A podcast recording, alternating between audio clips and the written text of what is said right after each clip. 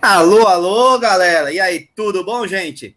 Bom, vocês estão me vendo aqui, eu não sou aquele cara carequinha, lustroso, Sérgio Rocha. Sérgio tá viajando lá para o Porto, para Portugal, para fazer a maratona do Porto. E quem vai conduzir hoje esse Corrida no Ar número. Nossa, 114, é isso? 115? 115. Quem vai conduzir o Corrida no Ar ao vivo número 115 sou eu, Nishi, esse japonês paraguaio que vos fala. Uh, bom, hoje a gente vai ter a, a gente, vocês que estão vendo, estão vendo aqui a, a legenda, vocês já sabiam, né? Hoje a gente vai falar sobre um negócio que eu gosto, adoro, que é treinamento para ultramaratona. E a gente vai ter um especialista, um expert, um treinador de corrida, ou seja, sabe tudo do tema, tanto como atleta como uh, treinador. Emerson Bizan, da equipe, da nova equipe, né? Da assessoria nova equipe aqui de São Paulo, né? Mas antes de dar um bom, uma bom dia, boa tarde, boa noite para o Emerson, vamos lembrar que esse programa vai ser disponibilizado em podcast, então você pode estar escutando isso de manhã, de tarde, à noite, de madrugada, antes de dormir, antes de tomar banho, essas coisas todas, né? Uh, e também é, gostaria, tem, tem, não posso esquecer de falar que o Corrida no Ar, para quem está assistindo pela primeira vez, especialmente, está em todas as mídias sociais, está no Instagram, Twitter, Facebook, está em tudo quanto é tipo de coisa.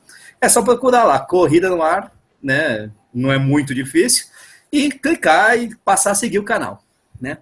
Bom, Emerson Bizan, o homem das outras maratonas. Primeiramente, a gente já falou com o Emerson Bizan uma vez, né? Foi há uns dois anos atrás, né? E só que o tema era outro, era diabetes, não era? E hoje a gente não, hoje é. a gente vai falar, é, hoje a gente vai falar sobre ultramaratona. É, como já faz muito tempo que a gente falou com o Bizan, é, e é uma tradição do Corrida no Ar, a gente sempre tem um convidado novo, ou nesse caso já jubilou a participação do, do, do Bizano Corrida no Ar, e a gente vai querer, eu quero, né, eu e nossos espectadores querem que você se apresente primeiramente. Né? Então, boa noite, Emerson Bizan. Boa noite, Nishi. Boa noite uh, ao Sérgio, que essa hora deve estar tomando um vinho do Porto lá, né? Acho que não, é, acho que não. Boa noite tá aos inscritos do canal. A última vez que eu participei aqui falando sobre diabetes, que é uma das especialidades da, da nova equipe, que é a, a assessoria esportiva.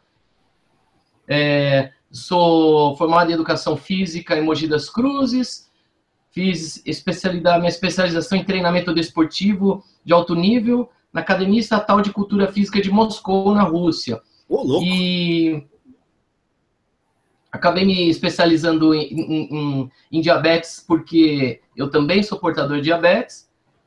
Uh, percebi que um dos esportes que mais me ajudavam no, no, controle da glicemia era a corrida. Passei a estudar mais sobre corrida, passei a trabalhar com corrida, tonas. Uh, domingo agora estou indo para a minha 71 primeira maratona em Nova York.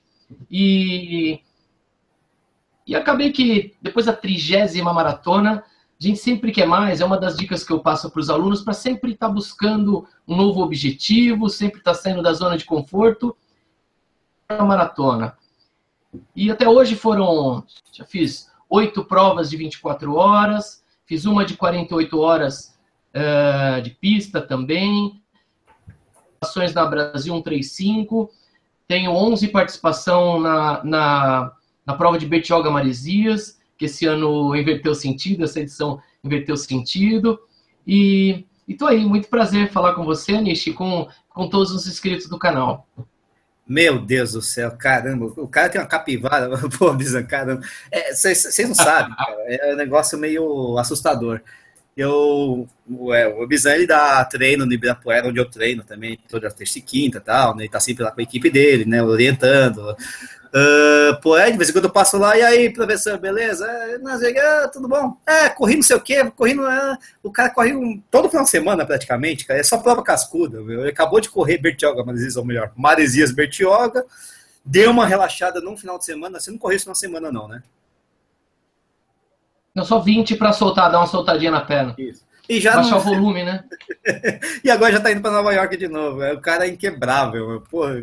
Depois você vai ter que contar é uma, coisas, é uma das coisas que a gente pode falar hoje, Nish, como que essas, essas participações em maratonas pode fazer parte é, do treinamento para ultramaratona.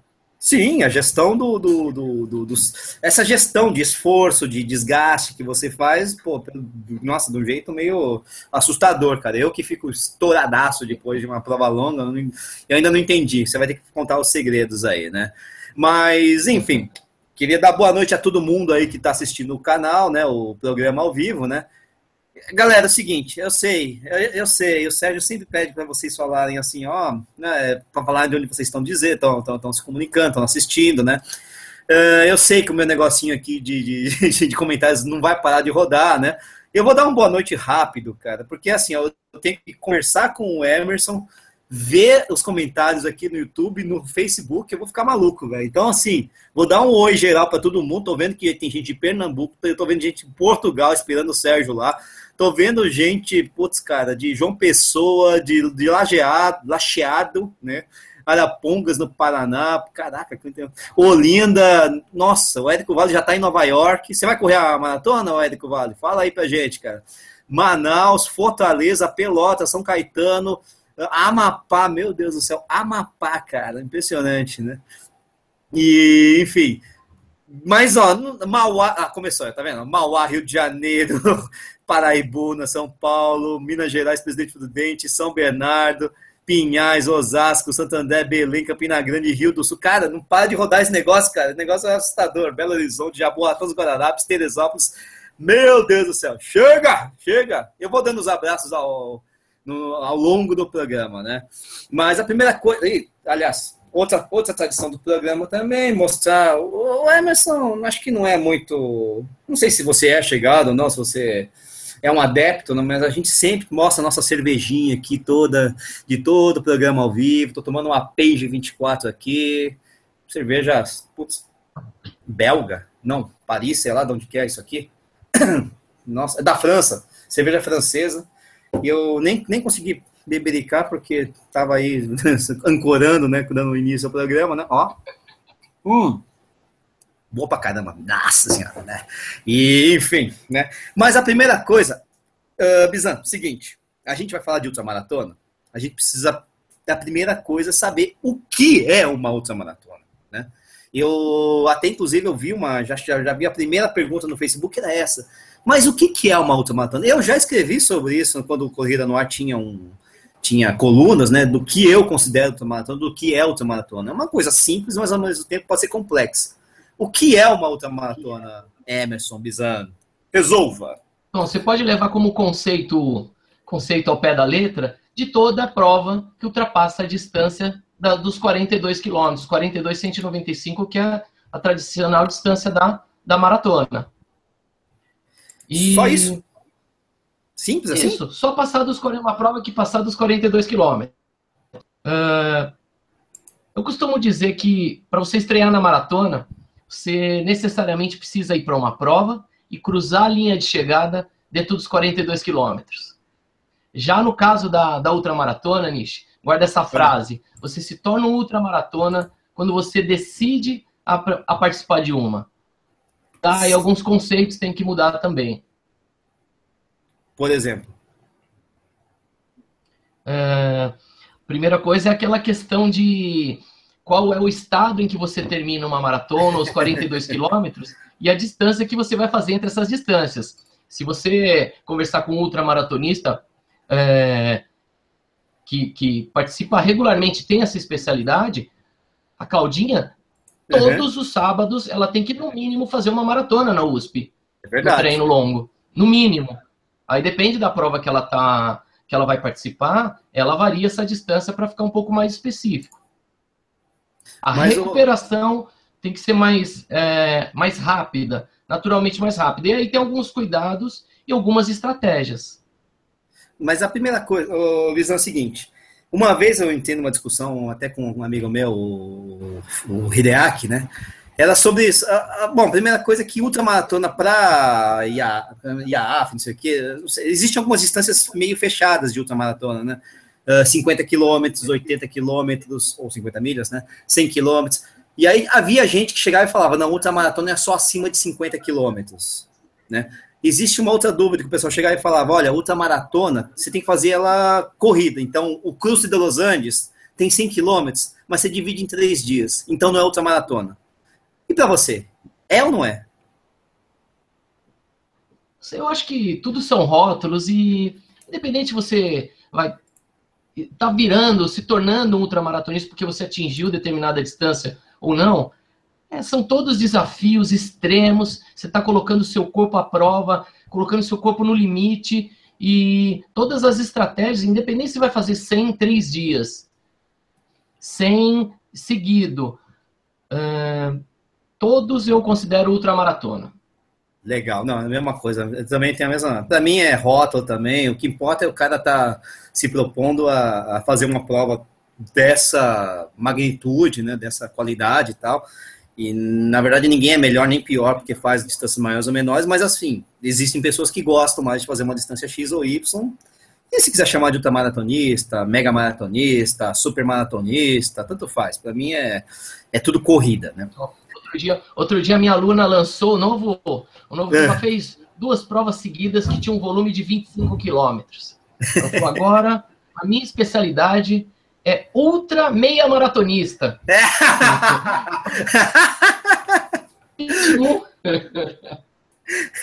é back to back, né? O negócio, só, só, só faço em sequência. O negócio. Não, mas sensacional. Mas o, o Emerson, é o seguinte: é, você, você é um ultramaratonista, né? Você corre também, você. É, você, primeira coisa, você aplica tudo que você aprende como atleta nos treinamentos da, da, da sua equipe, certo? Imagino eu que sim, né? Ou você já. Olha, eu. Eu. Quando, quando eu, eu comecei a trabalhar com ultramaratona, eu fiz primeiro o meu treinamento porque era o meu hobby. Eu não tinha menor. É, não tinha a menor ideia que eu ia se tornar um treinador de ultramaratona, era o meu hobby. E é uma coisa que eu nunca uh, incentivei diretamente a fazer. Mas por uh, meus alunos de, de 10, de meia e de até de maratona perceber a forma como eu estava terminando essas provas, sempre. Ixi, é o seguinte, eu posso fazer uma ultramaratona no domingo, na segunda-feira, às seis da manhã, eu tenho que correr com o aluno. Então tem que estar na minha conta. E eu sempre coloquei a minha forma de recuperação muito boa. Uhum. E na segunda-feira eu estou sempre zerado e feliz. Acho que essa foi a principal referência que as pessoas me procuraram para eu treiná-los. Bom, aí eu tive que me especializar. Não existe uma faculdade de treinamento de ultramaratona. Então você vai buscar informação lá fora, onde é, é, faz mais parte da realidade do corredor, não é uma coisa absurda, não é tão condenada como acontece aqui. Tá é, e, e quando eu fiz a minha primeira preparação para Brasil 135, eu compartilhei com alguns atletas de fora, compartilhei com, com o próprio diretor da prova da Brasil 135, que eu ia aí primeira vez solo, e eu falei, ah, ah dá uma olhada como é que tá. Ele falou, ah, muito bem organizado o seu treino, mas que tal se você colocar alguns treinos sequenciais? Porque para mim existia o treino longo daquela semana.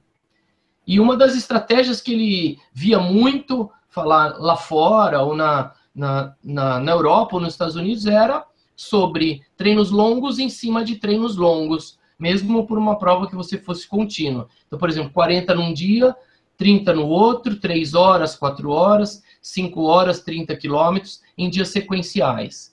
E foi, foram coisas que, isso é só um dos exemplos, com que você vai pegando ali, vai conhecendo ali, vai trocando ideia com, com alguns ultramaratonistas é, que, que da, da, era que sempre correu ultramaratona. Das antigas, né? E, é, é.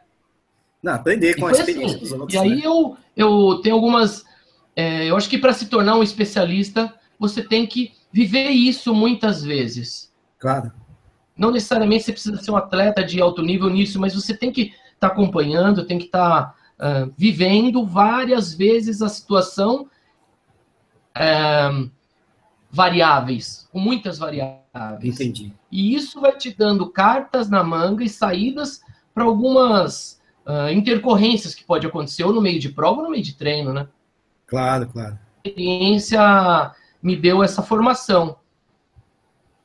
É, experiência Mas eu, é eu tento aplicar, sim, só que tem que ser muito individualizada.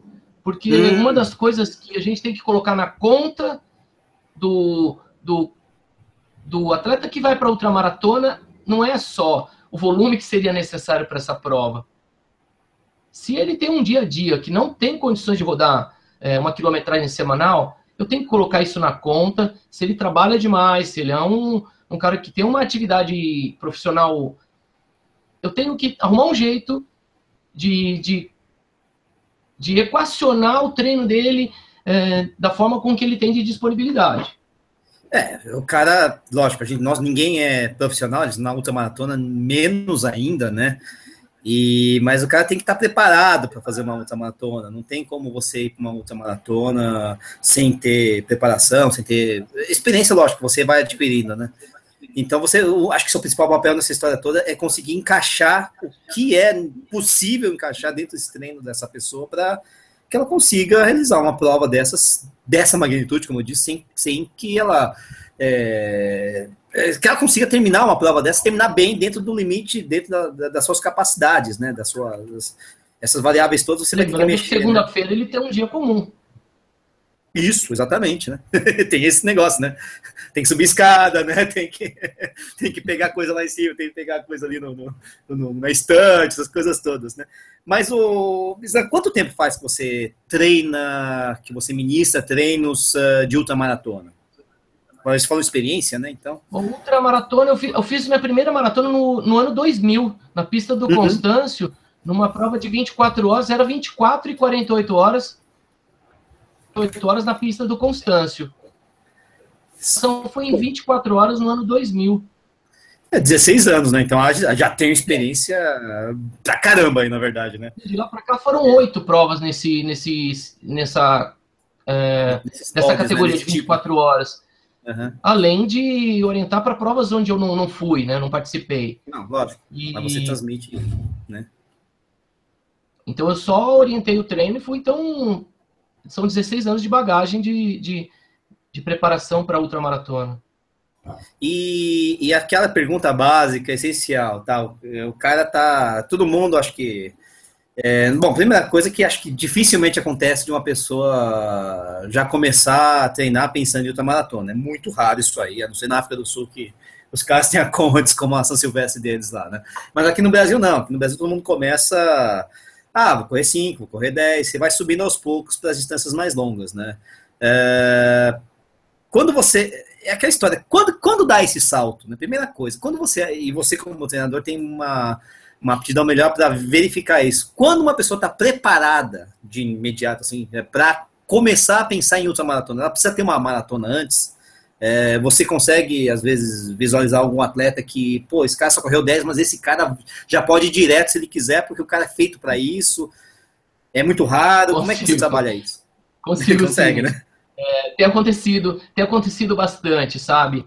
É, eu coloco algumas ponderações e para se preparar para Bertioga Maresias, sendo que ele nunca tinha feito uma maratona. Então, eu falei, tranquilamente, você não precisa ter feito uma maratona em prova para fazer a Betioga Maresias, mas que você vai rodar umas 10 maratonas nessa preparação, você vai. Então, é, não necessariamente ele fez prova, mas a rodagem dele nos 3, 7 meses de preparação vai ter muitas meias e muitas maratonas na preparação. Então, oficial e não oficial. É, obrigatoriamente o cara vai ter que fazer a distância, não vai ter jeito. Mesmo volume, que não tenha. O volume é necessário. Volume é, é pra, na ultramaratona, o volume é, é fundamental, então. Né? É fundamental. Disso, mas, né? É acho que é a principal variável. É, é a principal variável e é onde ele vai é, achar as saídas para as percalços que vão acontecer no meio de uma ultramaratona. A gente sabe que o treinamento é essencial. É o primeiro fator que vai levar o seu resultado na ultramaratona. Mas a prova é tão longa que vai acontecer vai acontecer pé, vai acontecer unha, vai acontecer dores nas costas de mochila, vai acontecer é, quanto mais situação você colocar onde ele vai viver essas, essas variáveis, mais ele vai ter carta na manga para sair disso. Então, uma coisa que eu coloco é: ah, você precisa colocar o seu corpo em situação de prova para você ver o que vai acontecer e ir ajustando a alimentação, e ajustando o trabalho muscular onde pegou mais, e ajustando a, a parte logística, é, a alimentação, que eu treino até o dia, até o dia da uhum. prova. Na prova é logística. Prova é logística. Na prova é logística. Né? E a parte da preparação mental, evidentemente, né? Que acho que é também é outra coisa que pesa demais, pelo menos para mim, nossa senhora, né? A, a, a, a motivação imagina de... rodar 48 horas. Isso. Você imagina é. rodar 48 horas entre dois cones dividido por 200 metros. Essa metros e volta 200 metros por 48 horas. Você tem que ter, no mínimo, alguns parafusos a menos, né? Pra... tem que desligar uma chavinha ali, alguma Exatamente. coisa do tipo. Então, a preparação mental... É, o pessoal me vê rodando na esteira, às vezes, 45, 50 quilômetros na esteira. Nossa, mas você vai ficar 5 horas aí? Meu amigo, eu estou treinando para uma prova que vai durar 50 horas. São dois dias e meio. Se eu me incomodar com 5 horas na esteira, pode parar. É bom acostumar, é bom criar o tal do calo mental, né, cara? Tem, tem que ter esse tipo de coisa, né? O, e, e talvez seja por isso que, na verdade, você precise selecionar, os, selecionar assim, avaliar se o, se o atleta tem, tem essa aptidão para correr tanto tempo, porque a coisa que eu mais escuto é justamente isso que você falou. É, ah, você vai correr essa maratona? Ah, tem que ter saco, hein, meu? Pelo amor de Deus, né? Às vezes a pessoa não tem esse perfil tem de ter saco, né? É, você tem que querer, exatamente. Querer nos treinamentos. E nos treinamentos você já vai percebendo. Na preparação para Betioga Maresias desse ano, uma aluna foi com a gente para o Indomit. Uhum, em uma das situações, ela falou assim: Nossa, essa praia é interminável. 4 quilômetros. Eu falei, amiga, Sim, se você está treinando para Betioga Maresias pode colocar na sua cabeça que a prova inteira vai ser assim. Então, vai ter um monte de praia interminável, então, cara. Na semana seguinte, na semana seguinte ela já foi para o litoral e já fez o longão dela de 40 quilômetros na praia. É, Você toca aí, meu. E ajustando. É, é, aliás, é, então, peraí, até uma coisa interessante. Na, acho que na sua, na sua metodologia de treinamento, você vai. Vou, vamos ver se isso se encaixa mesmo, mas na sua metodologia de treinamento, você detecta os pontos, às vezes os pontos fracos do, do seu atleta e vai bater justamente ali, em cima desse negócio, desse ponto fraco do cara. O cara não gosta de subida, o cara não gosta de praia, o cara não gosta de é, monotonia. Tem um pouco disso também? É porque acontece comigo. É porque acontece comigo. Ah, o que, que falta? Falta trabalho muscular. Ah, ah, então. Vai ter que entrar na musculação chorando ou não. Pelo jeito você adora a musculação, né? Amo, amo. Mas, eu Mas é essencial. Segunda-feira eu começo. Musculação é essencial para outra maratona, Bizan? Você acha? É, eu acho que no período de base, principalmente, Nish. Uhum. Período de base, principalmente. É onde se constrói o alicerce para você colocar qualquer projeto em cima. Então, eu costumo dizer no trabalho de base, a importância do trabalho muscular é exatamente essa. Quando você vai construir o prédio, base, um bom alicerce, você pode construir o, o tamanho do prédio que você quiser em cima. E a manutenção disso, você vai colocar na sua conta de disponibilidade. Mas Lógico. no período de base, não tem jeito, Nish. É o alicerce, cara. Eu, eu corri duas Conrads, né? E na, em ambas as, as, as, provas, né? A gente correndo mais lá atrás, na turma do fundão, né? Eu via muita, muito, muito isso. O pessoal desabava é, muscularmente. Você via que a pessoa não tinha mais. Uh, é, qualidade muscular para se manter numa postura de corredor. A pessoa ficava torta, desabava é, para frente, para trás, de lado. Ela não tinha tônus muscular para continuar correndo, né? Às vezes a vontade está ali, tá, tem, né? Às vezes o, é, você tem, ainda tem coração cardiovascular, mas você não tinha força muscular para continuar pode fazendo a prova. Pode ter o mental que for. Pode ter o mental né? que for. Você pode ser um monge, mas se você não tiver uma preparação física muito boa, você pode até terminar, mas o sofrimento vai ser demais. É lógico que aí vão ter, enfim, atletas e atletas, alguns que são privilegiados, já tem uma facilidade para ou tem uma, já tem uma, um histórico de, de, de, força muscular, de treinamento muscular, outros são mais frágeis, são, foram sedentários a vida inteira. Talvez nesses casos seja mais importante trabalhar isso, né? né? Naquelas pessoas que não têm essa base, sei lá, o até de, de antemão. Isso, né? tem acontecido, isso tem acontecido em iniciantes da corrida, Nish. Você percebe muito bem quem brincou de subir no muro, andar no telhado, jogou bola descalço, e tem tudo aquilo que se tem buscado hoje. Ah, você vai correr descalço para fortalecer, você vai fazer plataforma de instabilidade, você vai. É, é, isso, se você fez quando você foi criança, é um caminho que você vai cortar. Você vai ter uma boa base. Mas Pô, o que tem acontecido é que a gente tem uma nova geração de, de esportista que viveu em apartamento. Então, então você tem que, em paralelo à preparação da corrida, fazer isso, que atrasando a lapidação, o trabalho principal. É, isso é um negócio complicado. E, bom, aí você. É, é uma coisa que eu, que, que eu sempre achei interessante também é o seguinte: você lógico, você desenvolveu uma metodologia própria de treinamento para ultramaratona ao longo desses anos, né? É, é, é parecido, você diria que, que, que, treinar para uma ultramaratona é mais ou menos parecido como treinar para maratona, mas só colocando mais volume? Você, por exemplo, dá intervalados, dá é, treinos de ritmo, bom, ritmo com certeza, né? Mas enfim, vai depender até da própria. Pensa como comigo, é que você trabalha isso?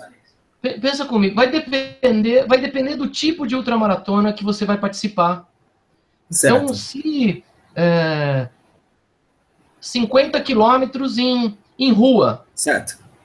A diferença da, da, da preparação para maratona vai ser mínima. Talvez uhum. o longão vai chegar a ser uma maratona.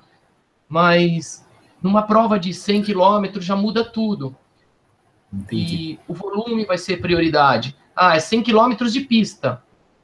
Volume uhum. e ritmo vai ser importante. Uma ultra trail, onde a gente vai pegar montanha e, e a prova de. Você vai fazer força do início ao fim da prova. Uhum. É uma outra preparação. A periodização ela vai mudar de acordo com a necessidade da, da distância.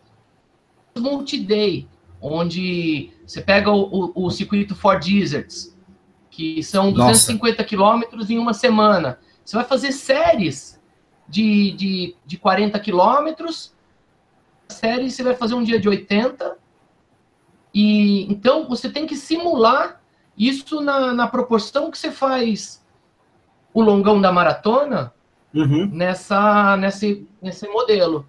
Entendi. Então, por exemplo, ele vai rodar os quatro dias de 40 na Ultra e o último dia de 80, mais um dia recreativo de 10, um dia festivo de 10, nesse circuito for Deserts.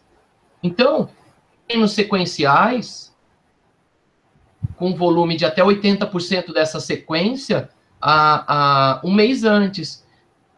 É mais ou menos o mesmo esqueleto, só que você tem que adequar para cada modalidade. Entendi, entendi. Lógico que aí você vai ter uma. A, a, uma das dificuldades que a gente. Eu corri bastante, bastante não, né? Não é me falar que corri bastante perto de você. Mas assim, eu já corri algumas ultra, ultra trails, e uma dificuldade que eu tinha era, era justamente o fato de você não ter como fazer essa especificidade do treino de ultra trail aqui em São Paulo, por exemplo, né? Ou seja, eu vou subir Aí, montanhas de. Né? Como é que eu faço isso? Vou contar, vou contar uma, uma um, um caso agora. Foi uma aluna que veio, uma aluna da Bahia, ela mora na Bahia, ou seja, uma cidade ao nível do mar. ela tinha pouca disponibilidade de, de, subidas onde ela morava. E ela estava indo para o Tordejantes. É uma prova Nossa. de 330 quilômetros com 30 mil metros acumulados. 50 horas para fazer essa prova. Como é que eu vou colocar uma pessoa que mora no calor, uma prova que é alta, fria, montanhosa? Então, é, eu costumo contar ao pessoal que eu tive que dar um de louco. Então, ela chegava de rodagem de 20 quilômetros, uma hora escadaria, intercalando com agachamento com uma mochila nas costas. Era essa Caraca. a situação que ela ia enfrentar lá. Então, uhum. é, às vezes, na fase específica, final da fase específica, onde ela não aguentava mais é, falar comigo, até porque eu fiz o planejamento e mandava para ela. Mas você tem certeza mesmo que é quinta, sexta, sábado e domingo essa pancadaria? Eu falei, eu com uma dor no coração, porque eu tava aqui eu falava, e eu ficava imaginando, essa hora a Jane tá fazendo força. Aí no outro dia eu acordava, ia dormir, acordava, ela falava, essa hora a Jane tá correndo. Essa hora a Jane tá subindo escada. E não tinha como fugir nisso. Você tem que tentar simular, usar criatividade, uh, usar trabalho com, com o, o Togumi usa muito pneu, usa muito. Usa, usa. Escadaria, a gente usa muito escadaria. É, eu usei bastante é, pra, trabalho para dar volume, poupando, poupando a, a, a, articulação. Então ela rodava além do treino de corrida, fazia horas de bicicleta para ela estar ah, tá fazendo tá. um volume de exercício considerável tá rodando, tá dia e noite, dia e noite. Se mantendo tá em atividade. Um né? a, se mantendo em atividade durante a sequência que ela, se eu fosse pensar, ela estaria uma semana numa prova. Então, você tem que criar alternativas. E aí, às vezes, você tem que dar uma de louco. Criatividade, né? Para encaixar o raio da especificidade, né? Não tem jeito, né? É, o... é, o primeiro, é o primeiro princípio de treinamento, que é a especificidade. É, o problema de, de ultramaratona. Né? Treinar, né? É, o problema de ultramaratona é esse, é que é um negócio, um universo tão grande, né? Que você vai ter provas de, sei lá, um pouco mais de 42 quilômetros no asfalto plano, que parece uma maratona, e provas de mais de 200 quilômetros em sobe e desce desgraçado. Aí você vai. É, é difícil ter, uma, você... ter um parâmetro. Não, não né? tem, não tem, não tem padrão, e mesmo que dois atletas diferentes fossem para a mesma prova, muitas vezes a preparação uhum. é diferente, Nishi.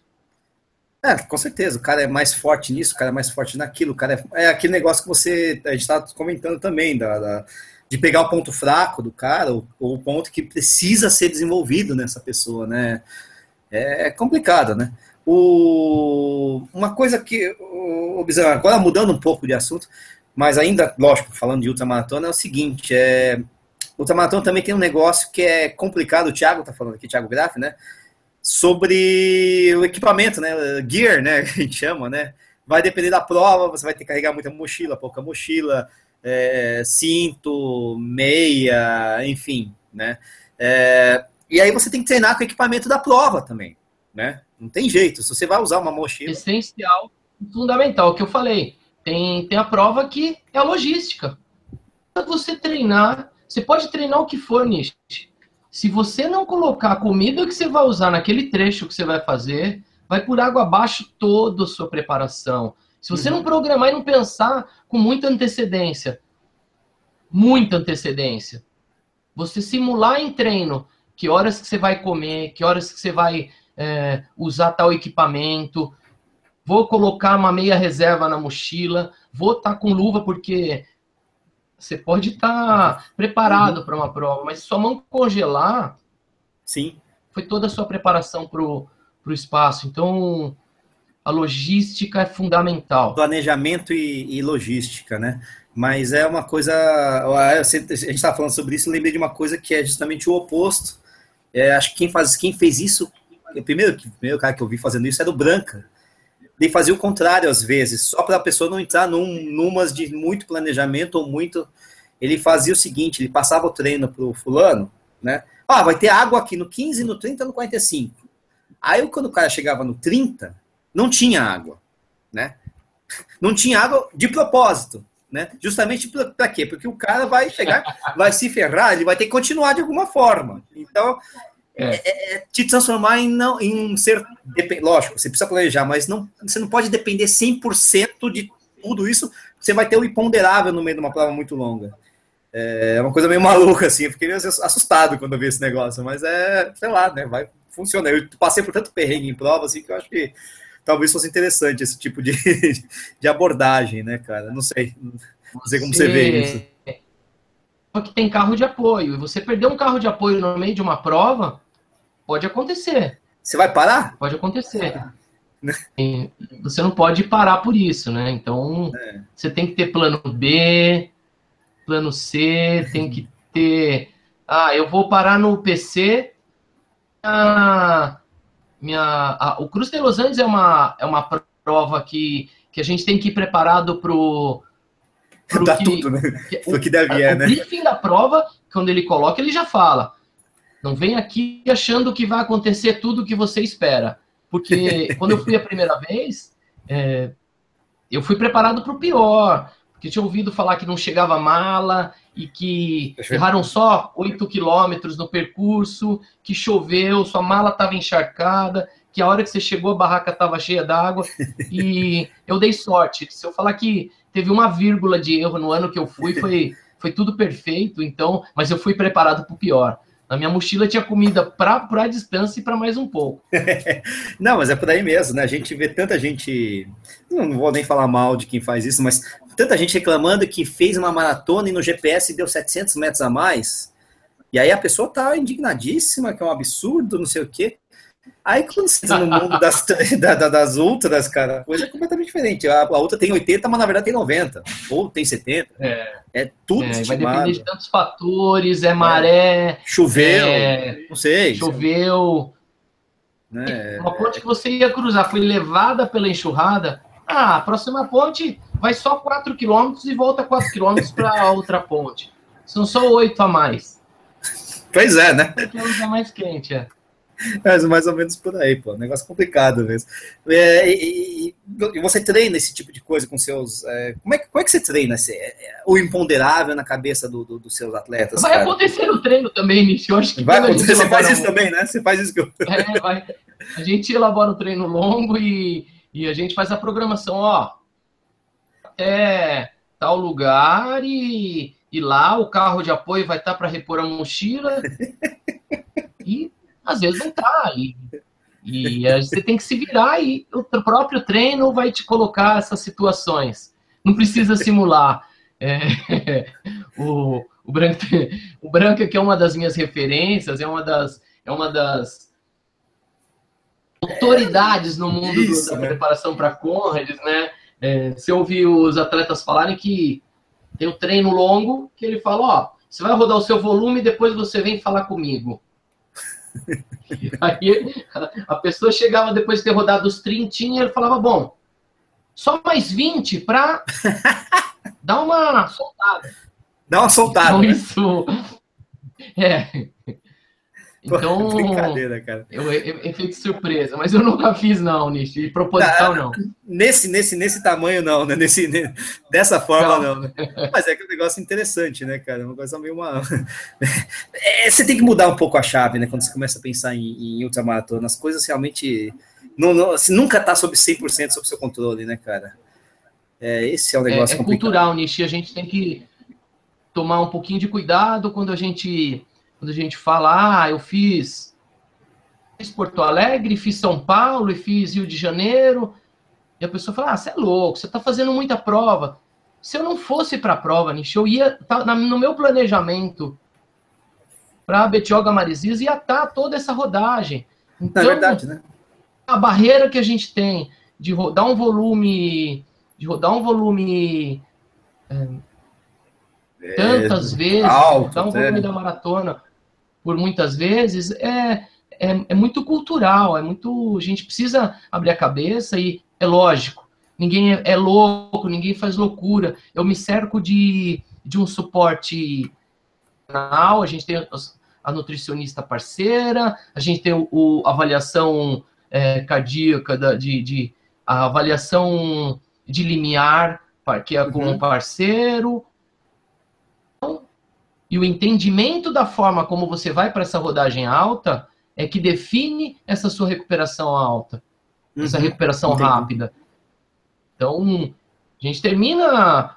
Se toda vez que eu for para uma prova, por exemplo, eu estou dentro da preparação, e o que o pessoal me pergunta muito é: é, mas se eu estou inscrito na maratona, e dentro uhum. da preparação para maratona, que é, vamos lá, colocar maio, que é Porto Alegre, junho, que é Porto Alegre.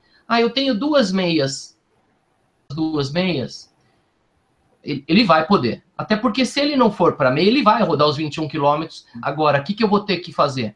Sim, claro, né? Se, vamos imaginar se ele vai ter a preparação ideal para essa meia que vai estar na metade. tira o pé, certo? Uhum, claro. Uma semana depois, ele tira o pé, certo? Para se recuperar. Uhum. Então, na preparação da maratona, se ele for para meia, que está na metade, ele ficou meio mês sem treinar. Entendi. Então, o que eu deixo claro para ele é: você pode ir para a meia maratona.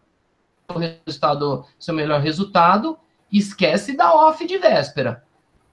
Tiros da semana, você vai fazer a sua rodagem da semana, vai fazer a meia maratona e terça-feira tem tiro. Então, é, eu não vou poder tirar o pé toda vez que ele for para uma prova mais curta. Sim. E ele precisa encarar a prova como treino. Esse aqui é, a, esse aqui é o grande cuidado.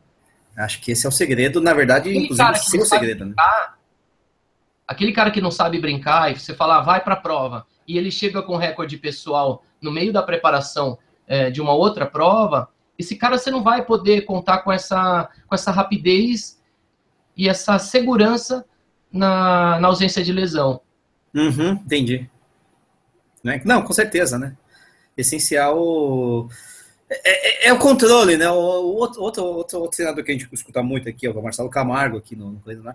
fala muito sobre isso, sobre o controle do treinador. O treinador tem que ter esse controle do, do, do, do que o cara está fazendo, do que o atleta está fazendo. E, tudo bem, o cara vai lá fazer uma meia maratona. Se ele não, não se poupa ou não faz uma meia maratona dentro do planejamento, dentro do controle que foi, enfim, estipulado para ele, é, vai tudo por água abaixo, de uma certa forma, né? Ou pelo menos prejudica bastante, né? Você vai Ele acabar. vai ter tendo- lesão. Ele vai ter lesão. né? Ele vai ter lesão. Aliás, é uma coisa, é, acho- talvez seja isso, como eu falei, talvez seja esse o segredo. Eu brinquei contigo falando que você corre todo final de semana, que é uma desgraça, mas é isso, você não vai para a prova sempre 100%, sempre para dar tudo de si. Muitas dessas Faz provas tempo, viu? é, mas são provas de preparação mesmo, né? É. Pô, você vai fazer Nova York agora, você acabou de fazer Bertiago, mas não, também não sei como é que você. Mas enfim, você não vai para bater seu recorde pessoal, que eu sei que até é bem mais baixo do que você está fazendo hoje, né? É, talvez na outra vida, talvez na próxima vida eu consiga. Mas Passou, passou a época, né?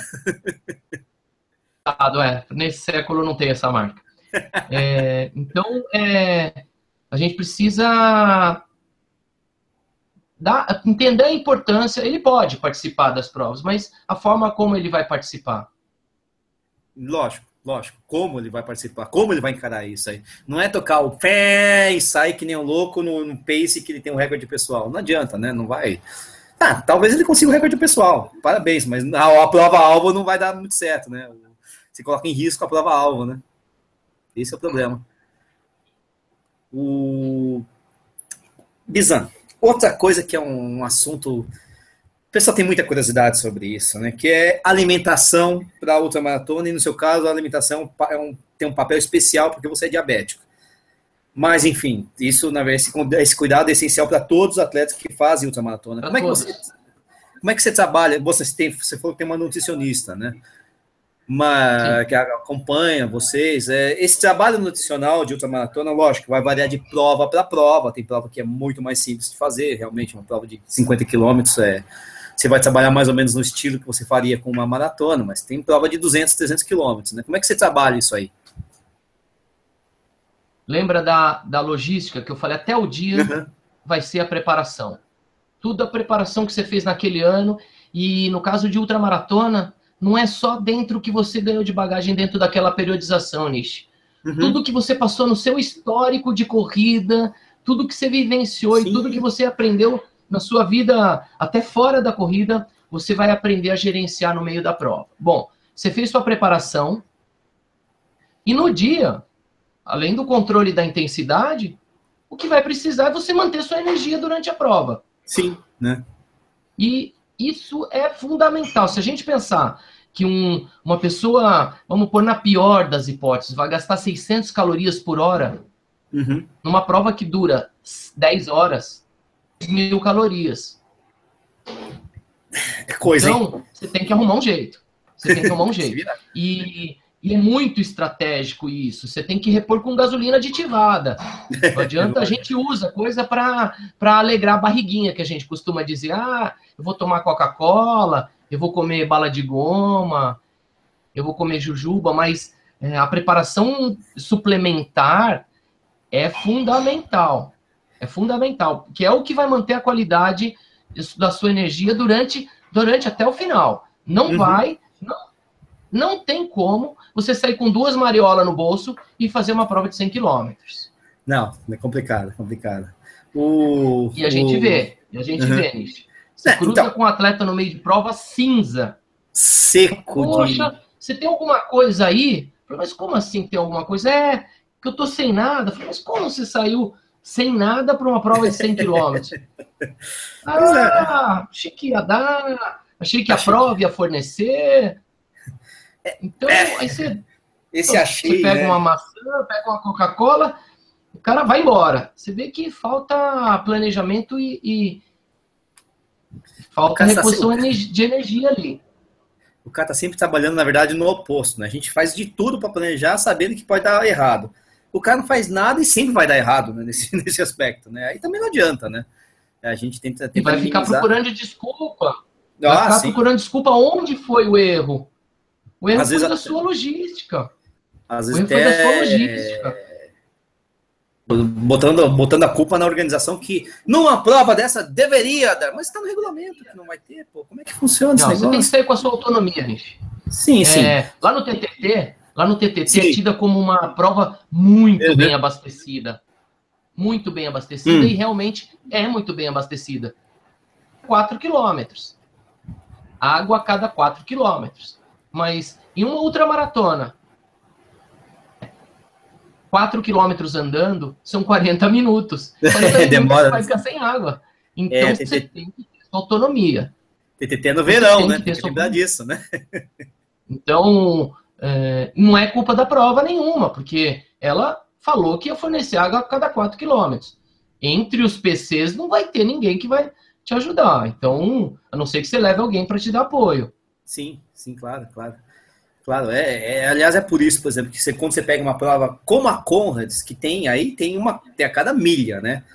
Eu, você vai vazio de coisa, porque você sabe que a prova vai te dar, você, no máximo você vai treinar para a prova é, pensando nas coisas que eles te dão, né? Você já sabe de antemão que o cara vai te dar Coca-Cola, vai te dar Gatorade, isso aqui, você leva só o que você precisa para si mesmo, que já, e para mim foi nada, né, na verdade, né? Eu sou meio drive. Eu saí, eu saí com 10 sachê de gel, voltei com 12. é por aí mesmo, né? Eu saí com dois e voltei com um, né? Pô, você não toma, você toma da prova. Pra que você vai carregar peso, né? Agora, tem prova que como você tem 89 km e sai sem nada. Aí você vai fazer uma prova de 80 km, que nem o Ralph Mission, que é no meio do mato, não tem posto nenhum de apoio, só posto de controle. Eu saí com quase um quilo de salame nas costas, né? Pô, tem um amigo que, que levou salada de atum em lata. Né? Por quê? Porque você sabe, você tem que se planejar para a prova, não tem jeito, né? Eu costumo, eu costumo falar para o Zé Virgílio que se, se tirar se tirar a comida que tem na minha mochila, que eu vou para uma ultra, ele come três meses. Palitinho também, né? Zé Virgílio acho que não, acho que não come nada, né, pô? E termina, e... e termina a prova bem antes que a gente, né? Não, também tem essa, né? Tem outro... Ah, esse é um outro ponto interessantíssimo. Você precisa saber quando você vai treinar para uma outra, você precisa saber quanto tempo você vai ficar nessa outra, né? Pelo menos em tese, né? Justamente porque você vai precisar planejar tudo, né? né? Na, com a quebra. Inclusive com a quebra, exatamente, né? Exa exatamente. O, é, é, é, é até vou falar que o Michael Cohen tá falando que nessas distâncias longas, nem de gel, nem sim de gel vive ultramaratonista, né? Porque, pô, de fato, Michael, eu não. Gel é um negócio que eu uso para prova de rua rapidinho. Porque é rápido, fácil de carregar, não sei o quê, mas em prova mais longa e ultramaratona, a história é outra, cara. Você vai como Pode querer uma coisa. Porque ele é simplificado, ele é perfeito para aquela porção de carboidrato. Só que você repor 6 mil calorias é, em gel vai ficar um pouco complicado. Então, você tem que incrementar com é, palitinho de sal, com bisnaguinha com requeijão, pasta de é. amendoim, as castanhas, e a, as castanhas são sempre é, as gorduras é, boas, né, que, que dão bastante energia, ela mantém o, o nível de energia alto. É, a Coca-Cola é uma, é uma, é uma tá coisa que, que é uma tá grande tá saída, principalmente para aquele momento que não entra nada. Não uhum. entra nada. Você tomar uma Coca-Cola geladinha no meio de uma prova é né? o, o pessoal tá falando, ah, Coca-Cola te dá sensação de frescor, cientificamente ela não repõe nada, mais ou menos, né? Tem, tem açúcar, né? Tem glicose meio né, pura aquele Energia negócio. pura, ali. é. é. Não é bem assim, né? E, mas ao mesmo tempo, o Rodrigo que falou essa coisa, isso, falou que a sensação de uma coca no meio de uma outra é sensacional e é mesmo. Aliás, Coca, Pepsi, é, Barecola, qualquer, qualquer coisa, cara. O negócio é importantíssimo. E, mas assim, de quanto quanto tempo o cara tem que comer durante uma outra? Você tem uma. Também. Hum, é difícil nesse tipo lá. É, é quando tem não, fome? Não é difícil, não, Nish. Não é, é difícil, não, Nish. Como é que funciona? vai colocar você num calorímetro. Vai colocar você é. num calorímetro onde vai analisar sua, seu gasto calórico por hora. Certo. E aí você vai fazer um ego espirométrico e vai, vai cruzar as informações e vai dar o seu gasto energético por hora. Uhum amigão, você tem um metabolismo muito acelerado e você tem que consumir 25 gramas de carboidrato a cada 30 minutos, você precisa repor proteína a cada 1 hora e 40, você precisa repor sais a cada 45 minutos, e isso é individualizado também, Nish, mas a conta é mais ou menos essa. Então, 30 minutos. É mais ou menos essa. Ah, mas o que, que você 40. fica pensando? Basicamente, em repor, em repor o que você vai comer nessas 10, 12, 24, 48 horas. É, liga o botãozinho da sobrevivência ali, né? Pô, eu tô numa prova de sobrevivência, né? Preciso chegar inteiro no final, né? Mais ou menos por aí. O, o final Aliás, de ultramaratona, Nish, aquele é. pelotão de final de ultramaratona é um verdadeiro Masterchef. Você fica pensando e fica conversando, trocando receita. A hora que eu chegar, a gente vai comer tal coisa, porque a sensação de vontade de comer é, é muito grande. Não, de tudo. Você começa a sonhar com comida, né? Eu lembro de uma, de uma prova que eu fiz na Argentina, já falei isso, acho que é North Face de Salta. Falaram que ia ter é, a, a Farrona tinha é, ah, empanada no final, cara. Os últimos 5 quilômetros são só pensando em empanada, cara. Não conseguia pensar em mais nada. Ah, né, eu vou chegar logo porque vai ter empanada. Ah, vou chegar logo porque vai ter empanada, não sei o quê. Eu podia ter gel no bolso, mas eu queria empanada, pô. O negócio. A coisa desgasta, pô. Empanada quentinha no K42 ano passado. Pô, então, foi sensacional, cara. Pô, eu terminei o Urubici, eu lembro que a gente foi tomar um café depois da, de Urubici, que foi um negócio épico. Até hoje eu não esqueço daquele café. Ele devia estar horrível, mas estava excelente ao mesmo tempo. Tinha umas sopinhas lá e tal. E outro, outros aspectos interessantes num treinamento de ultramaratona, cara, que é, aliás, um aspecto que eu também acho que é fundamental. Que é, o, que é o fator clima, o fator climático, o fator de, de calor, de tudo bem, chuva não dá para você simular, né? Mas e como é, como é que lida com isso? O pessoal tá perguntando, inclusive, por causa do calor, né? Como treinar no calor, né? Que acho que a gente tá chegando no verão, é uma coisa que tá pegando mesmo, né? Como, como é que você. Ah, isso, isso é complicado, né? Não, a gente já ouviu relatos de, de, de, de gente que colocou esteira na sauna ou colocou esteira no frigorífico para para treinar, a gente sabe que são estratégias que teoricamente seriam. Mas Adequadas. vamos pensar na logística disso. E, e outra, o que acontece com um atleta de altíssimo nível é a aclimatação, é você chegar antes, é você se adaptar. A gente é, treina no Brasil, que tem um clima tropical, e o mais frio que a gente vai pegar são esses 10 graus que a gente teve esse ano dias no ano, aqui, aqui em São Paulo, no caso. Uhum. Mas se você for para uma prova como a Aerohead, dos 135 milhas, Isso. com menos 40, você tem que ir fazer aclimatação, como a Carla Goulart fez, virou é, meses antes para viver isso. Então, uhum. é, só isso vai, vai te, te, te passar por essa situação e seu, fazer seu corpo entender isso. Ah. É, essa é a parte complicada, né? Você não. É, é difícil.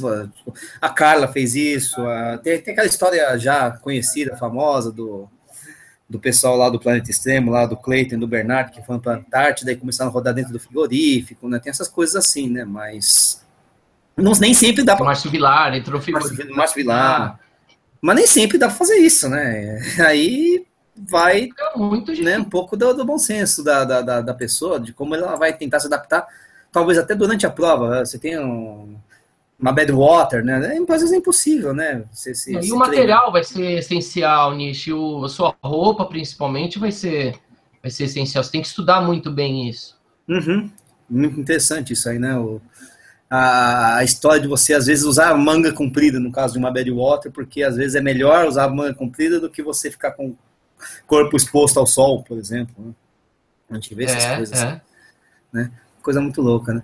Ai, ai, ai, ultramaratona é um negócio complicado, hein? É, você tem certeza que. São muitas, são muitas tem certeza variáveis. que é legal fazer negócio? Tem, tem tanta coisa para pensar, cara. Antigamente era só correr, né? Quando você fazia 5, 10 quilômetros, você saia correndo e acabou. Por que ir para ultramaratona? Por quê? Me explica isso, cara. Tem tanta coisa para pensar.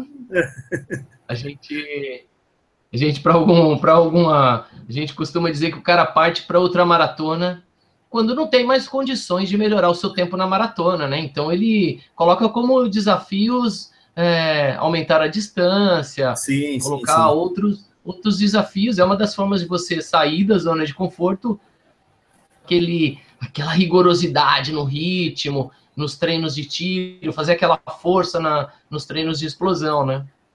Não, mas é, é verdade e não é verdade, né? Porque eu, é, eu falo, eu tava, a gente estava conversando fora do ar, galera, e eu, eu até estava falando para ele, pro, pro, pro Bizan, que eu tenho mais ultramaratonas do que maratonas no currículo, né?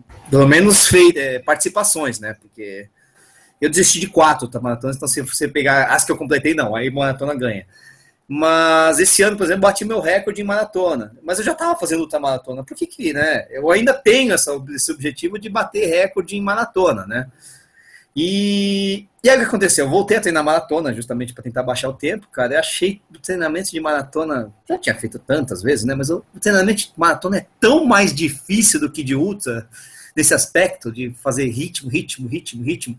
Eu tive que reacostumar o corpo, cara. Um negócio maluco, né?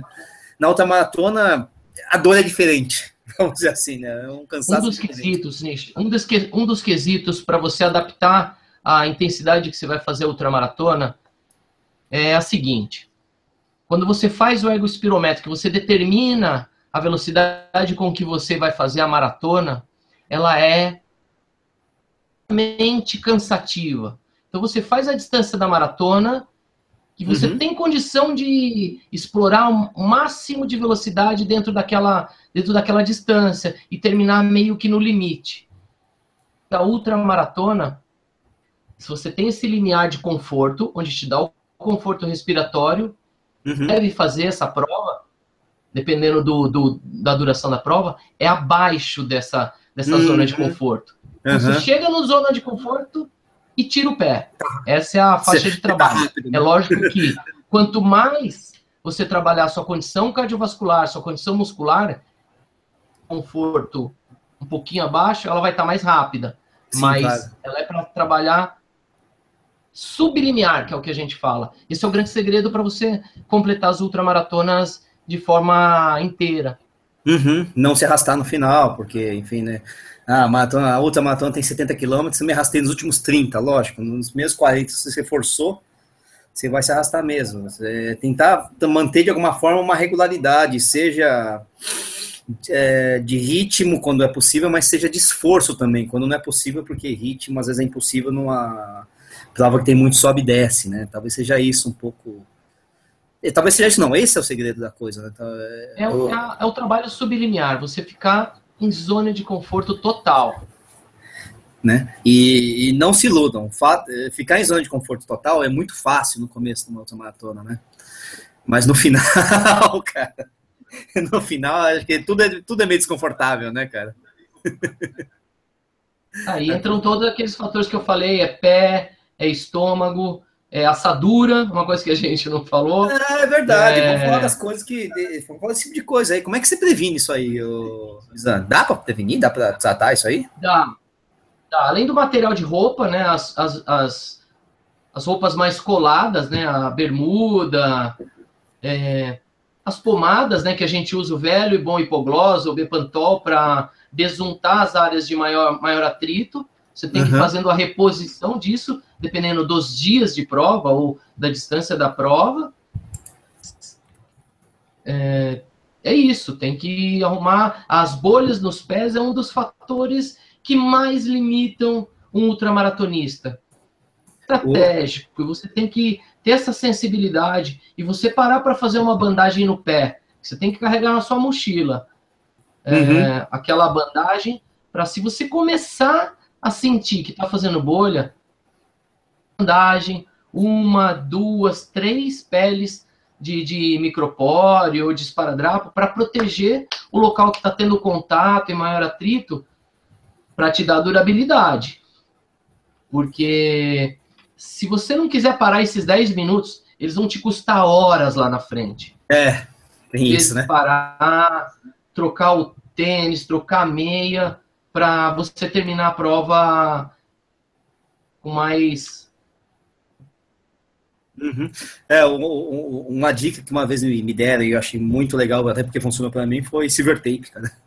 Silver tape é um negócio impressionante, cara. Você é que eu grudo ali no, no pé não solta de nenhum, porque você passa para drapinha, não sei o quê. Deu meia hora, tá soltando aquela desgraça, né? E aí você começa a sentir a bolha de novo. Silver tape, meu irmão, gruda e não sai de jeito nenhum, cara. Negócio de louco, cara.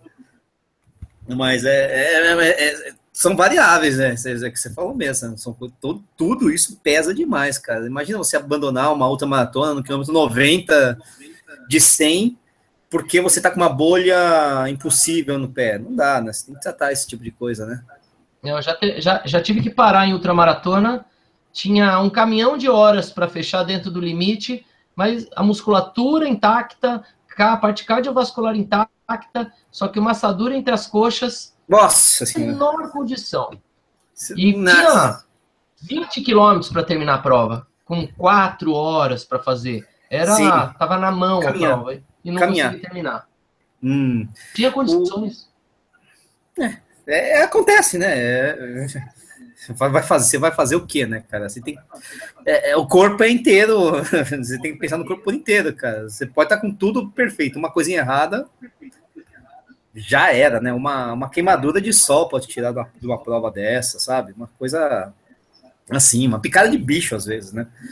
Não, isso é um negócio complicado.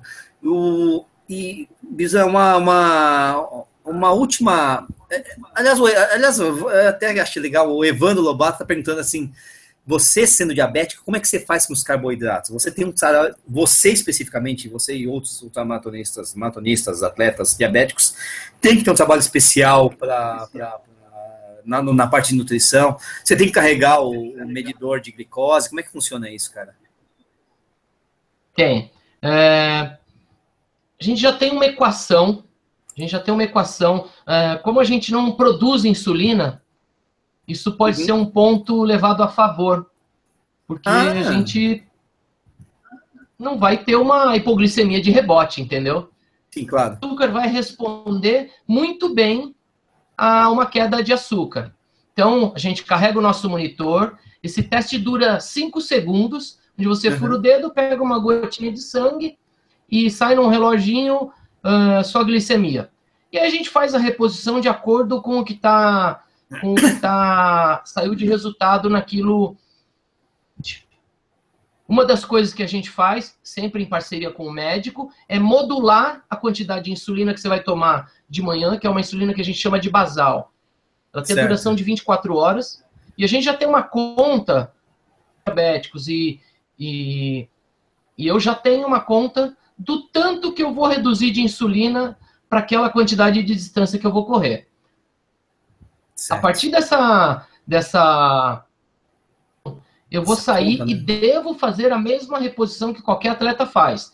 Cada Entendi. 30, 40 minutos eu vou fazer a ingestão de carboidrato, porque, é, queira ou não, o carboidrato é a minha principal fonte de energia. Entendi, e, entendi. E a atenção é exatamente essa. É fazer a medição. Bertioga Maresias eu corri com um equipamento super moderno, onde é. você tem um, um adesivo com um mini cateter ah, que fica legal, na, no seu braço e você simplesmente passa, escaneia essa moedinha que fica colado, que é o sensor, e em é. um segundo sai o resultado. Então Nossa, você louco. faz a suplementação exatamente no momento onde você é, tem necessidade. Então os riscos de hipoglicemia são bem menores.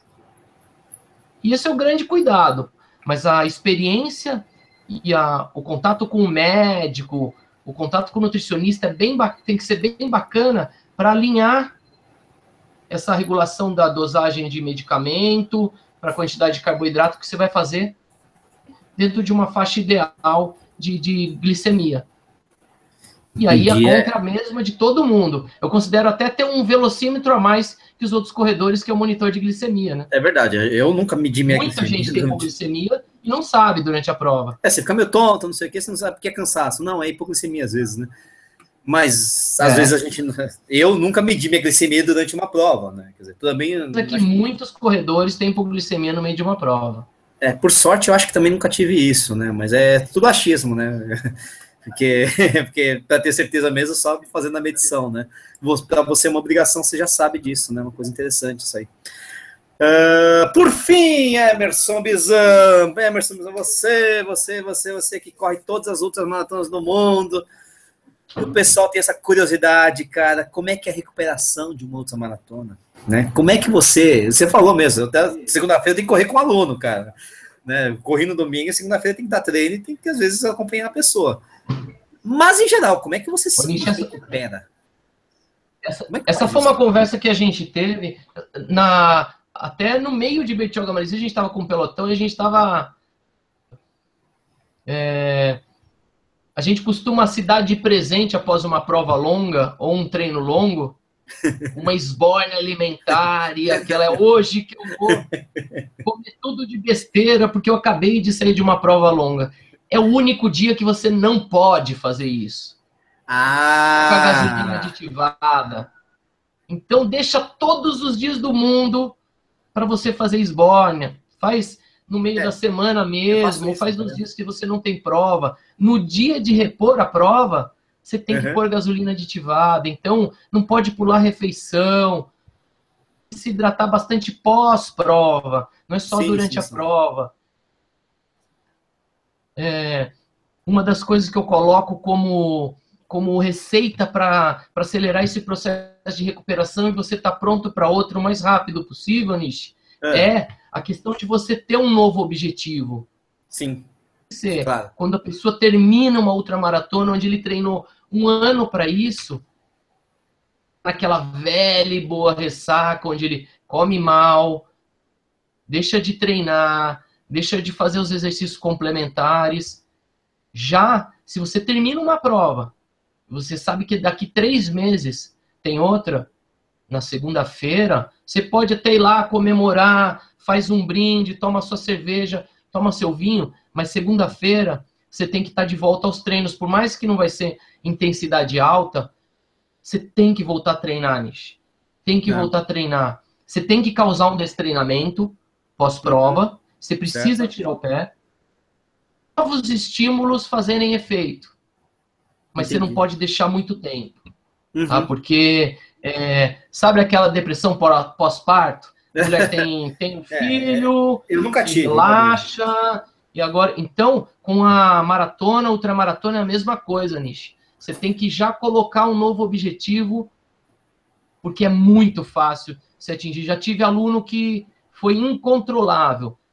Trabalho para preparação para maratona mesmo acabou a maratona e ficou seis meses sem olhar para minha cara sequer. Mas, o cara ficou tão, sei lá, né? Tirou tanto pé que nunca Não, mais. com ótimos resultados.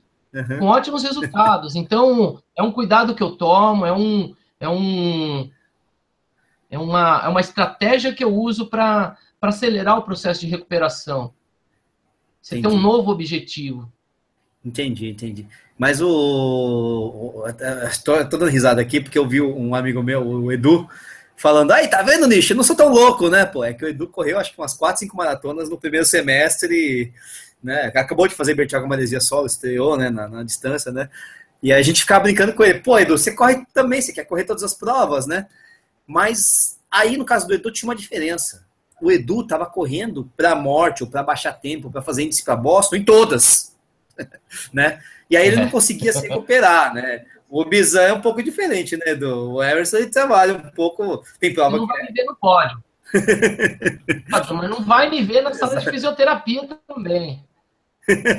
é, tem esse negócio. Tirar o pé, acertar, fazer força, vamos dizer assim, é, só nas provas alvo mesmo, né? Quer dizer, força, quando a gente fala isso, é realmente entrar de cabeça e alma, né? E nas outras provas, administrar um pouco esse esforço, né? Que é, que é essencial, né? Acho que esse é o grande desafio do, do, do corredor, e principalmente pro Edu, viu? O Edu não consegue te. Tocou a sinetinha lá, o. O cara não consegue parar de correr, fazer força, não, cara, tá louco. Esse acho que é o, né, o grande. O grande problema, na verdade, que de muita gente, né? De não saber não competir numa prova competitiva, assim, né? numa competição, né? A gente tem que tratar. É cabeça também. Uma, experiência, né? Acho que você tem que ter uma prova como alvo, acho que você tem que ter uma das provas como como seu alvo principal, sua meta principal. Você pode até deixar como carta na manga uma, uma segunda, caso a preparação, na, na preparação não, não bateu ali naquele. A, o seu pico de treino para aquela prova, aí você tem que jogar fora essa como, como prova principal. Agora não, não dá para tentar todas as vezes. E a gente vê muito isso em prova de 10 quilômetros, né? Mas a recuperação é rápida, ah, né? Achar que todos os finais de semana você tem que bater o seu recorde pessoal em 10 quilômetros. É. Gente, quem descobriu a corrida há pouco tempo, né? Sim, sim, sim. É, é que a gente fala, a gente brinca, né? Acho que o Léo uma vez falou isso também. É, quando a gente é inexperiente, a gente não sabe nada sobre treinamento de corrida, né? É, a gente acha que treinar corrida é, assim, é o seguinte: ah, vou começar a treinar corrida. Segunda-feira corro 5, na terça-feira corro 6, na quarta corro 7, na quinta corro 8 nenhum mês você está correndo uma maratona, né? É fácil ter na corrida, né? Não é bem assim, né? Em 42 dias, né? exatamente, não é, não é exatamente isso, né? Mas é, a gente vai aprendendo, né? A gente tem que também tá, tomar umas porradas para aprender de vez em quando, né? Senão, se não tomar uma porrada, a gente não aprende. É complicado, mas é verdade isso, cara. Eu, eu já tomei muita, né? Agora eu tô mais esperto, né? E é isso. Bom, galera. Tem que aprender as lições, principalmente quando você, você erra em algumas coisas. Pô, e aí você tem que tentar achar, no meio de uma prova, no que que você errou, o que que você faria diferente, né? Se não aprender com o próprio erro, né? A gente aprende com os nossos próprios erros. Se não aprender com os próprios erros, é aí é burrice, né? Como diria um amigo meu, né? Pô, errou, repete o erro, repete o erro. É, vai, vai com calma, né? Uma hora você vai aprender. Cara. É isso aí, gente uma hora e quarenta, não, uma hora e quinze de programa, acho que tá bom, né, Elisão? Tem alguma coisa mais que você acha interessante falar sobre treinamento em maratona, alguma coisa que a gente deixou escapar, você acha? Eu acho que a gente tem duas formas de, como a corrida de rua, a gente tem várias formas de ver essa ultramaratona. A gente está indo claro. aí com o pessoal que veio da, da, da, da Ultra Trail, a gente está indo com uma outra equipe agora para o para o Mundial de, de Ultramaratona de, de rua, são de 100 rua. quilômetros de rua, são, são atletas excepcionais. É, talvez a gente está engatinhando em relação a outros países, quanto a condições de treino e preparação desses atletas que são verdadeiros heróis para estar tá lá. Tem esse tipo de, de atleta. E tem o, o atleta com que eu convivo no dia a dia, que são pessoas que tem um dia a dia de trabalho, tem um dia a dia de estudo, tem seu cachorro, tem seu filho, tem suas festas, tem seus compromissos profissionais e não podem deixar de ter seus sonhos de participar de ultramaratona, tem que sempre estar tá saindo de, de, da zona de conforto. E a ultramaratona, Nish, a gente tem usado muito, muito como lição de vida, cara ela te mostra algumas coisas da sua, na sua vida que, que são bem fáceis de perceber. A gerenciamento de problemas, é, a equação de, de você saber o que você tem e o que você pode dar claro numa ultramaratona. A organização, noção de logística, noção de planejamento, noção de autoconsciência, ultramaratona é tudo isso, Nishi. É por isso que é apaixonante, é, é um dos meus hobbies que me tornaram uma, é, uma, uma, profissão e, e eu tenho usado isso como, como diferencial na preparação de ultramaratonistas e atletas. concordo 100%, até porque eu sou um desses caras aí. Eu não tenho nenhuma pretensão, não dá mesmo. Não nasci de, de filho, não sou filho de queniano, não sou filho, de, né, não nasci no, no interior do, dos Pirineus, né? A gente faz porque gosta, né? E a gente aprende muito com, com, com a corrida em geral, né? Evidentemente, aí é qualquer distância. Aprendi muito com a ultramaratona, que foi a distância que eu escolhi. Eu me sinto confortável justamente por, por ser desconfortável, né? Mas é uma distância que, que me faz muito bem, né? Acho que é quem corre ultramaratona tem esse tipo de visão. Quem não corre, um dia vai correr, talvez, não, não, não sabe. É, pode odiar, e eu acho absolutamente normal odiar, ou nem sequer querer tentar, porque cada pessoa é diferente, né? Tem pessoas que realmente têm um espírito de 10 km, de 5 km, de 100 metros rasos. Você nunca vai ver o Usain Bolt correndo ultramaratona, pelo jeito, né? Mas... Isso é vocacional e tem a, a, as teimosias, né? Ah, Também teimosia, não deixa de ser. A palavra perfeita. Pessoa que você vê que é uma briga contra a natureza, mas é, de vitória. É teimoso, é, cara. Acho que a melhor definição para mim, pelo menos, é isso. Eu não sou um cara muito resistente, não, mas sou teimoso pra diabo, pelo amor de Deus. Vai ser teimoso assim lá na. não sei, não nascido, não, não, tem físico de corredor, não tem nada de corredor, mas é teimoso, vai. É, tá a gente gosta de fazer o quê, né? Essa, essa, essa é a nossa vida, esse é o nosso hobby, esse é o nosso prazer, né, cara? Isso é legal e que bom que, pelo menos eu e você, né, temos esse mesmo esse mesmo hobby, essa mesma esse, esse ponto de vista que acho que é de muitos ultramaratonistas, especialmente aqueles é, como a gente fala, recreativos, né? O pessoal que não almeja pódio, até pode sair um pódio de vez em quando, mas é sempre uma surpresa. Na verdade, a gente dá o nosso melhor e o pódio é consequência, né? Quando sai. E quando não sai, desafio está feito. é isso aí. É, gente, muito obrigado aí pela, pela, pela audiência, foi muito legal. Tem, nossa, o pessoal que tá, continua conversando aqui. Engraçado, tem uns, tem uns papos paralelos aqui no, no negócio, aqui no, no chat do YouTube, tá muito louco o negócio aqui. Mas é, ultramaratona acho que é um tema que é. Eu, eu, eu pelo menos, até porque sou ultramaratonista, é, é um tema infindável, né? Vamos esperar o Sérgio dar uma asfaltada de vez em quando. A gente vai continuar falando de ultramaratona aqui no, no Corrida no Ar ao vivo, né? Quero agradecer muito ao mestre, né, o mestre Emerson Bizan, cara sensacional, gente boa pra caramba, sabe tudo de ultramaratona sabe tudo de corrida de rua, de corrida de trilha, sabe tudo de corrida, enfim, né, a experiência está aí, né, no currículo enorme, monstruoso. E fica o convite para uma próxima, próximo programa, é assim que der, né, Emerson? É, eu aqui, eu aqui agradeço a oportunidade, a repercussão sempre é, é muito boa e, e a gente acaba fazendo bastante amigos porque acaba bastante gente procurando a gente por mais dúvida ou por colocar o ponto de vista que, que muitas vezes é contraditório, mas eu acho que isso é isso é o grande barato da, da discussão e de você aprender cada vez mais. Eu procuro sempre filtrar e tirar a parte boa dessas críticas. É, queria aí é, fazer uma, uma, um alerta e fazer dar um, um alô para o pessoal da comunidade de diabetes, que esse mês é o mês do Dia Mundial do Diabetes.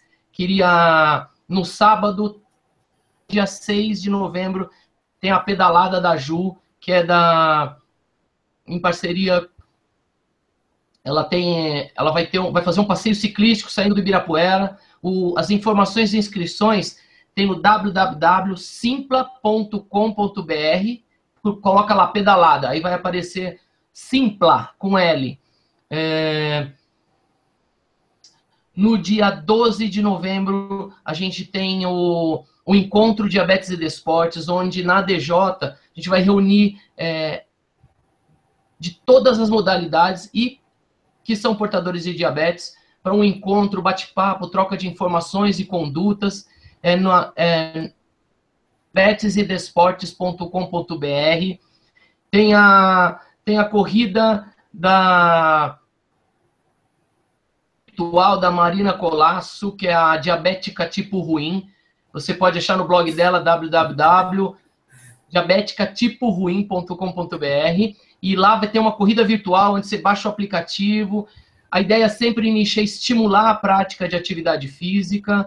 é desmistificar a prática de atividade física para quem, quem é diabético e mostrar que, que a atividade física, além de ser um dos pilares do tratamento, além de alimentação e medicamento, é, é uma boa forma de prevenção também das doenças ligadas ao sedentarismo. Muito legal, muito legal. Ah, você falou um monte de, de, de, de, de, é, de eventos e sites aqui, mas você precisa falar o seu também, né, Emerson? Pô, divulga aí a nova equipe, pelo amor de Deus. Encontra é no novaequipe.com, tem a fanpage, que a, que a fanpage é, o nova, é no Facebook, a fanpage da, da, da equipe, que é a nova equipe o site, tem o Instagram da nova equipe, tem o meu, que é Emerson Bizan. Sintam-se à vontade, sejam bem-vindos para falar sobre corrida, sobre ultramaratona, sobre alimentação, sobre é, diabetes. É isso aí. Legal, gente. Estou vendo aqui um monte de gente falando nos comentários aqui do Bizan, do Marcelo, do Valmir Nunes, o Jorginho Sequeira, que estava aqui acompanhando.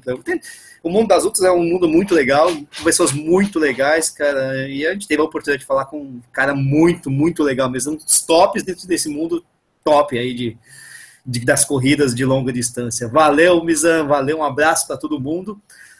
E Vou, vou, vou, fazer mais, eu vou implorar mais uma vez. Gostaram do vídeo? Quem está assistindo agora, depois, enfim, dê seu joinha ali no canal, acompanhe o Corrida no Ar nas mídias sociais, Instagram, Twitter, o nosso site www.corridanoar.com.br. E vamos uh, esperar o próximo programa ao vivo, talvez com boas novidades do Sérgio Rocha, lá do Porto. Quem sabe ele não vai fazer uma prova, vai encaixar uma prova finalmente esse ano.